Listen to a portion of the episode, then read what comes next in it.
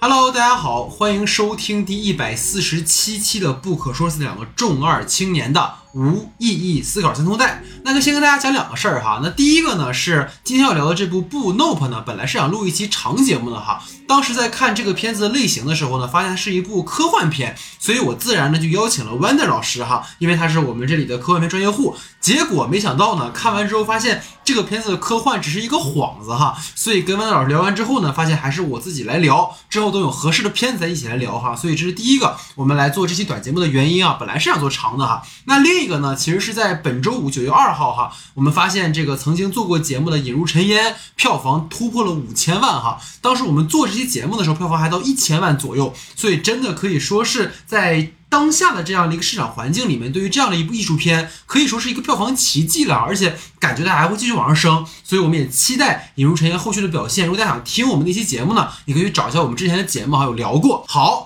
那由曾获得奥斯卡原创剧本的《逃出绝命镇》的导演乔丹·皮尔执导的新片《不》，在七月末于北美上映时呢，便收获了极高的口碑和票房。北美的首周末票房达到四千四百万美元，哈，力助其登顶周末的票房冠军。那本片呢，于上周五上线流媒体平台。虽然内地观众无缘在大银幕一览本片的风采，却也引发了一阵观影热潮。且随着观看人数的不断增长呢。本片的口碑啊，也愈发呈现两极化的趋势。今天呢，让我们来一起聊聊这部哈极有可能冲击明年奥斯卡且饱受争议的《不 Nope》。那节目开始之前呢，还要多多关注我们的微信公众账号 “S D” 的光影不污。下周呢，由网飞推出的全明星阵容韩剧《苏里南》就将上线。届时呢，我们也会做相关的讨论和分析节目。也就是我们听众群的朋友，可以在公众号的后台入群，会有人拉您。公众号的具体名称，请看节目下方的简介。另外呢，如果觉得我们节目不错的朋友，麻烦在泛播客平台的不可说专栏啊，点个关注、订阅，并在专辑平台上打个五星好评，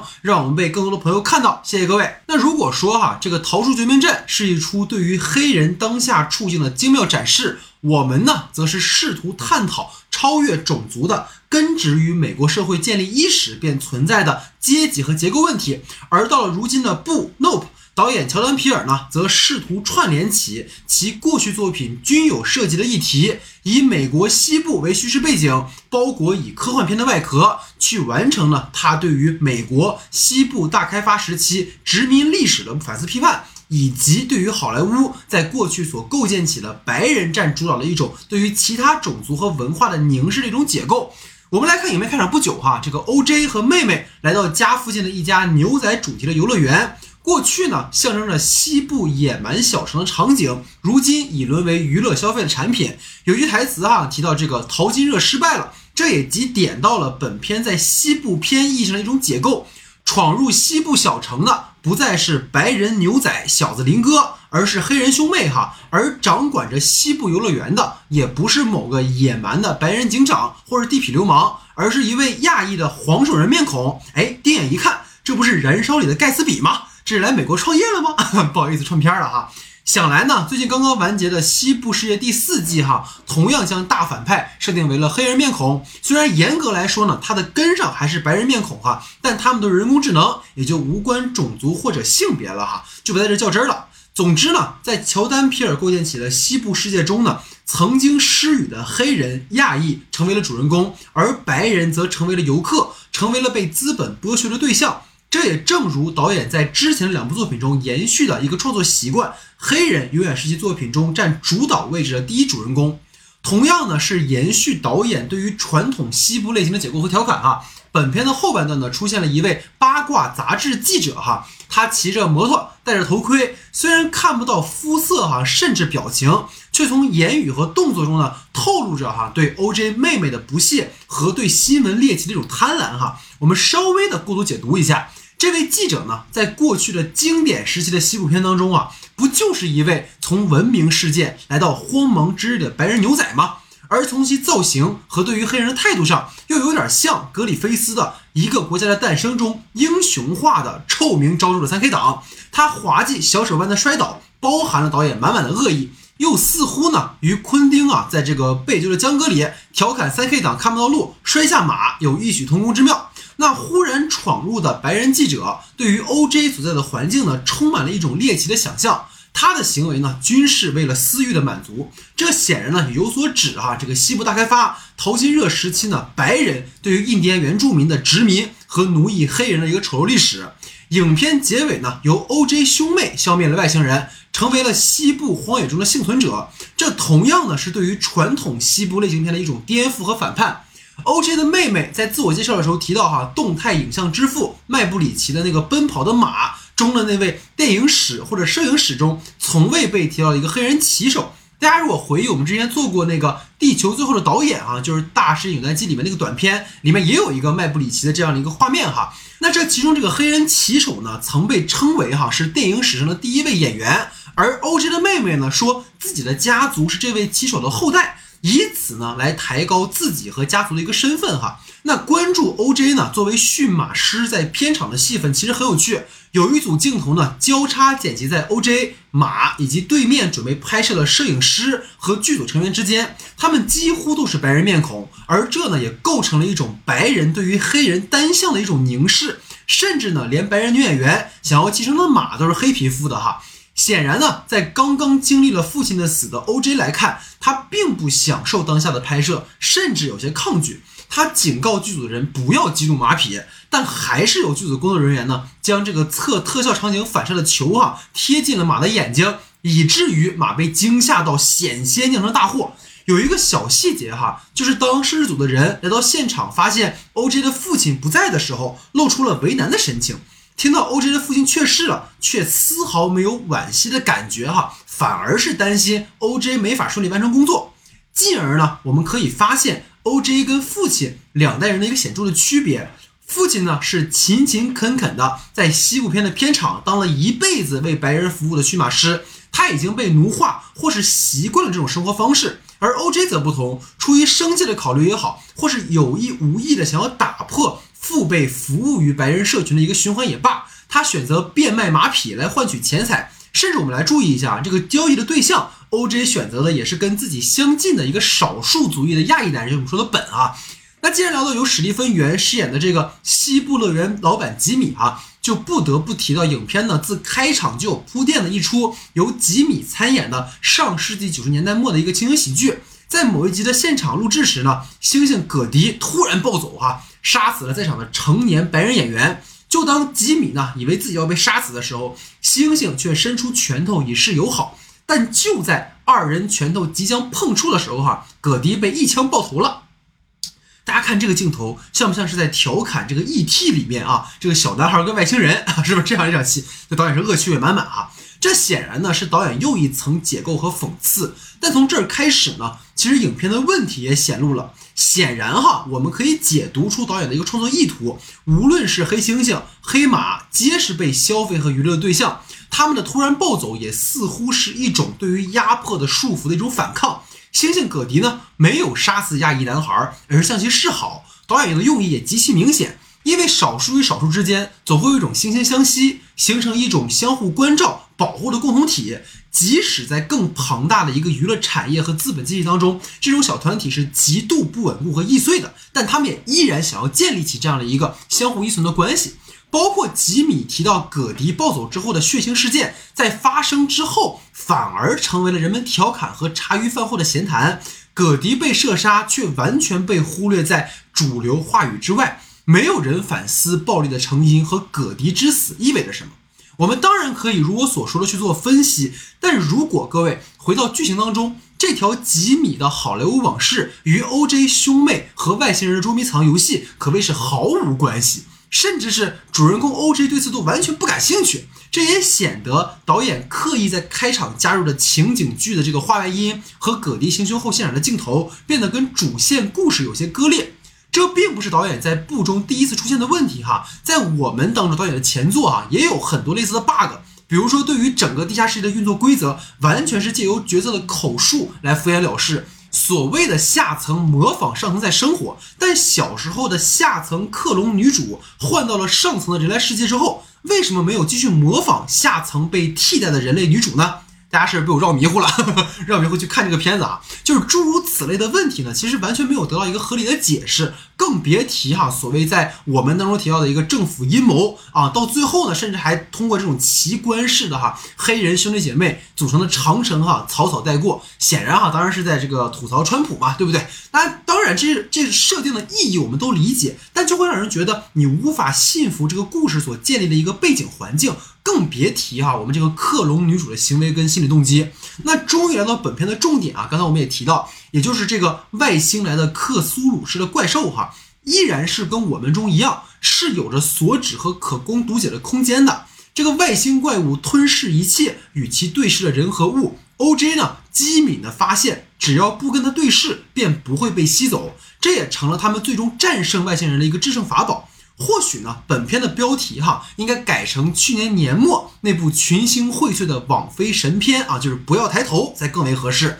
在一个普遍信仰缺失的年代，就跟在后现代主义思潮中反复被提及的西梅尔的那句“金钱成为了万物的尺度”，人们早就已经被资本化了，一切价值都建立在资本跟金钱之上，没有了对于未知之物的敬畏跟尊重。就跟《不要抬头》里面一样哈，小李子饰演的科学家无论如何呼吁彗星撞地球啊，对于政府或者媒体，它就是个笑话，真相早就不重要了，取而代之的呢是嘈杂的政治主张、娱乐消费以及各种意见领袖的表态。眼看着外星人深不见底的血盆大口将万物皆吞入其囊中，不就有点像那个《瞬息全宇宙》啊？这个女儿邀请母亲进入了贝果吗？那其中是无尽的虚无。一切的意义和价值都被瓦解，有些人试图逃离，有些人却沉迷其中。相信呢，大家也还会有其他哈，对于片中出现的这个克苏鲁外星人的解读。但依然哈，我想要说的一个，我觉得代表我不可说的一个立场啊，就是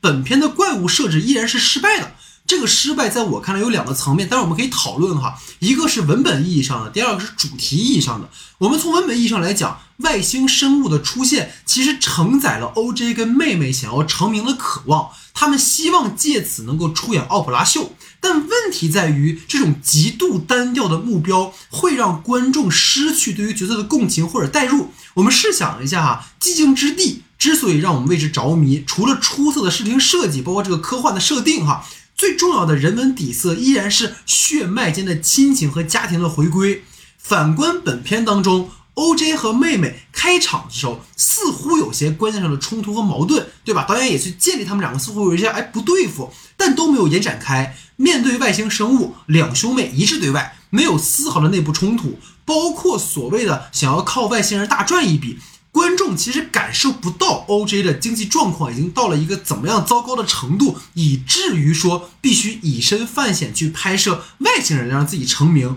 没有迫在眉睫的内外压力，就让主人公的选择，其实我们觉得他是无关痛痒的，就跟《瞬息全宇宙》一样哈，天马行空的想象力足以征服观众，但是底子依然是母女间的和解，这就是我对《不》这部电影最不满足的一个地方。包括其实我们的嘉宾 Wonder 啊，在我们闲聊，他也提到一个点，说他们遭遇这么大的危险，为什么不找警察呢？对吧？这个其实很奇怪。当然，它里面给了一个解释哈，说他们来变味儿了，怎么样？媒体，但是你们真的能够对付一个这么可以说未知而恐惧的事物吗？这个动机到底是什么？仅仅是因为成名？所以这个可能是我们确实不是很能理解的地方。当然，你如果说。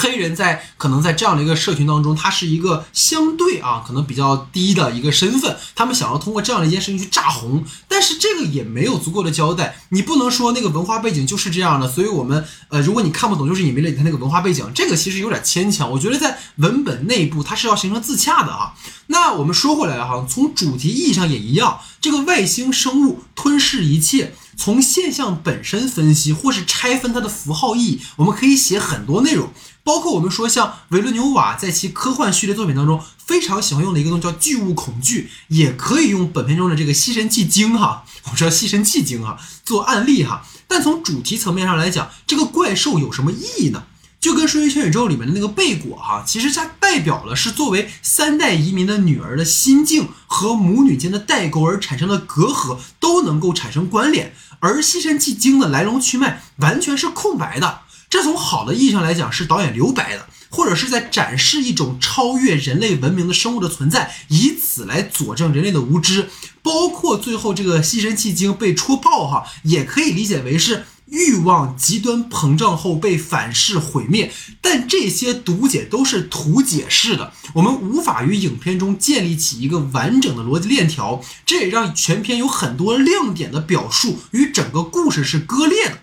全篇其实分出了很多个标题啊，我看很多人也在分析这个点，有马的名字，有猩猩的名字，也有 O.J. 他们给外星人起的名字，似乎在预指他们之间的关联。猩猩和马，我们尚且能够理解。外星人可不是受精才做出这种极端举动的，对不对？他的行为更无关于被资本社会的奴役，人家都和人类社会它不是一个次元，这何谈相关性呢？外来生物与人类的互动，如维伦纽瓦的《降临》中的外星生物，也是有明确的目的的。但本片当中这一切都是不明确的。当然了哈，我们说可以基于个人的认知思考去无限延展做拓展，但这都是同人文。文本的内部无法自洽，它会使得一切的解读都没有根基。当然有人说，老戴，我觉得你没看懂，其实可以这样这样这样。但实际上，如果影片文本内部无法自洽，我依然保持着我这个观点哈，它就无法让我们建立起对它解读的一个空间。我们当然可以延展任何电影，任何甚至一张图片、一段音乐，我们都可以做读，但那个是我们主观的一种放大。我觉得在故事当中，他其实没有完成这种设置哈，所以这个是我非常对这个片子有些疑义的地方吧。当然了，如果说我们从纯粹的视觉体验来讲，这个片子，我说实话，在大银幕上看的效果一定巨好。毕竟啊，这个剧组扛着 IMAX 摄影机满处跑啊。而这个拍这个电影的这个摄影师是曾经执掌过诺兰的《星际穿越》和《敦刻尔克》的那位霍伊特·范霍特玛。大家如果有看过《敦敦刻尔克》的那个幕后花絮啊，就会知道。他在拍《敦刻尔克》的时候，他是扛着那个 IMAX 六十毫米的胶片，然后在水里面就拍那个呃那个那个士兵们所在的那个船上啊，是非常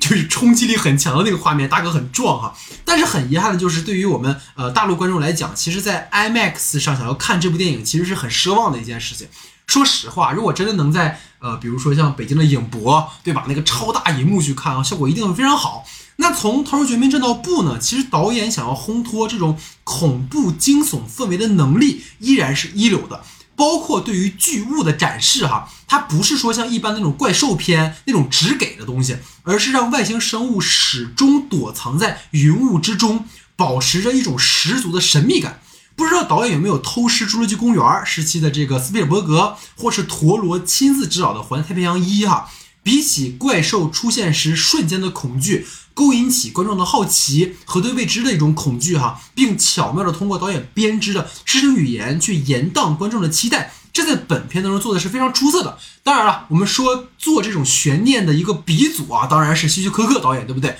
大家也知道希区柯克有一个非常经典的一个理论，就是炸弹理论。炸弹爆炸的那个瞬间其实没什么意思，而是当我们知道。炸弹要爆炸了，但是角色不知道。然后这个倒计时勾的我们这个抓耳挠腮啊，那个过程本身才是能够足够吸引人的哈。所以总体而言哈，这个不这部电影其实既延续了乔丹皮尔一贯的一种视觉和导演技法上的优点和特色，也将以往作品中在文本上的问题，我觉得延续到了本片。对于片中出现的诸多情节和影像符号的图解，自然可以让一部分影迷嗨上天。但不能为了表达而疏忽了最基本在故事文本层面的自圆其说，要的太多容易扯到蛋啊！稳扎稳打，精心编排故事，而后进行自我表达和私货夹杂，或许才是一个好的创作者应该追求的。正常呢，在这个单人节目的结尾啊是没有推荐环节的，但是呢，在我的一位好朋友以及我们的嘉宾 Wendy 老师的强烈推荐之下哈，我在录这期节目之前呢，补了郭贡达导演的《杨之后》。开玩笑的说，哈，这部电影就像是一个老梗大杂烩。人工智能是否能够拥有感情？非血缘的领养家庭能否彼此完成共同体的建立？随便一个母题哈，都能找到很多案例。但导演偏偏把这么一个看似俗套的故事讲得入木三分，娓娓道来。这个父亲呢，对于仿生人的刻板印象，也如在美国对于亚裔的一个区别对待。当父亲因仿生人杨故障而去浏览他的记忆的时候，当他换了一个视角之后，他才重新理解和认识了杨。他对于人和人之间情感的羁绊的这种珍惜，对于主人的陪伴，对于自我的不断追寻，那无数个碎片中，羊对着镜子中映像出的自己，不也像每个在成长中的我们在寻找和以及自我和解的一个过程吗？当然了，这其中啊，在这个电影当中，必然包含了很多导演对于少数族裔融入其他文化环境的思考，没有想塞更多的私货，只是细腻的去铺陈人和人之间的关系。而且我发现这里面其实有一首教授坂本龙一谱写的一首曲子哈，然后再配上片子里那种很细腻、温暖、治愈的镜头，真的很感染人。